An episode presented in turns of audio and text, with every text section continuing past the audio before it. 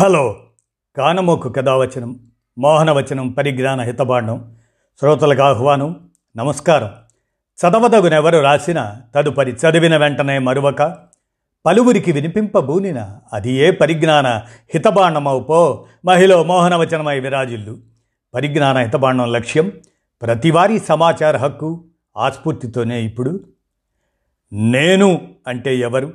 Doctor Devaraju మహారాజు.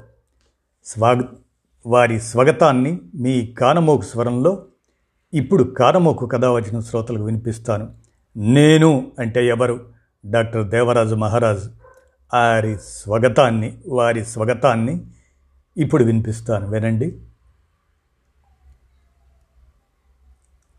వైజ్ఞానిక స్పృహను మానవతావాదాన్ని పెంచడానికి ఉద్దేశించిన పుస్తకం నేనంటే ఎవరు? బాల సాహిత్యం కింద దీనిని ఎలా పరిగణనలోకి తీసుకున్నారో నాకైతే అర్థం కాలేదు.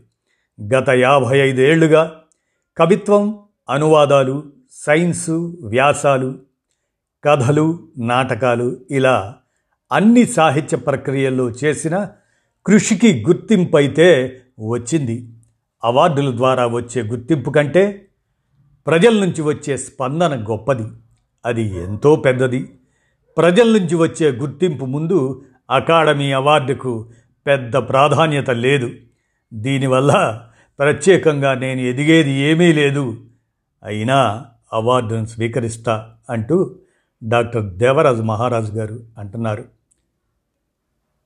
ఆధునిక వైజ్ఞానిక పరమైన అంశాలను ఓ తాత ఇద్దరు పిల్లలకు వివరించేదే డాక్టర్ దేవరాజు మహారాజు రాసిన నేనంటే ఎవరు?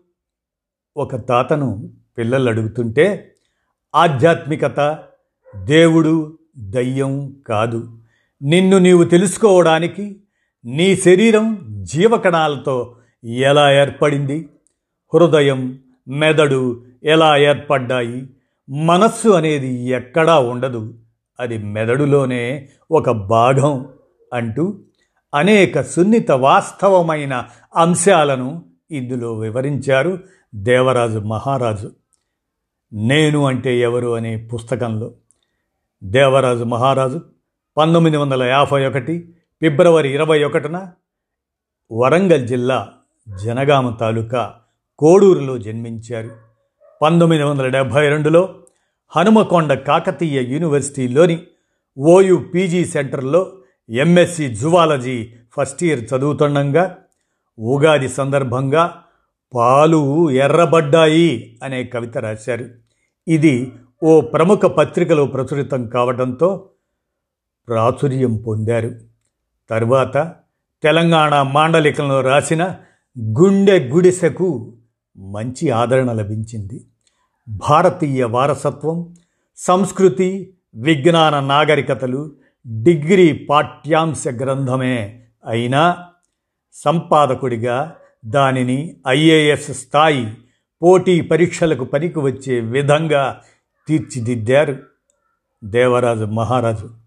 రాజముద్ర మధుశాల నీకు నాకు మధ్య ఓ రంగుల నది ఇలా ఎనభై ఐదుకు పైగా రచనలు చేశారు దేవరాజు మహారాజు.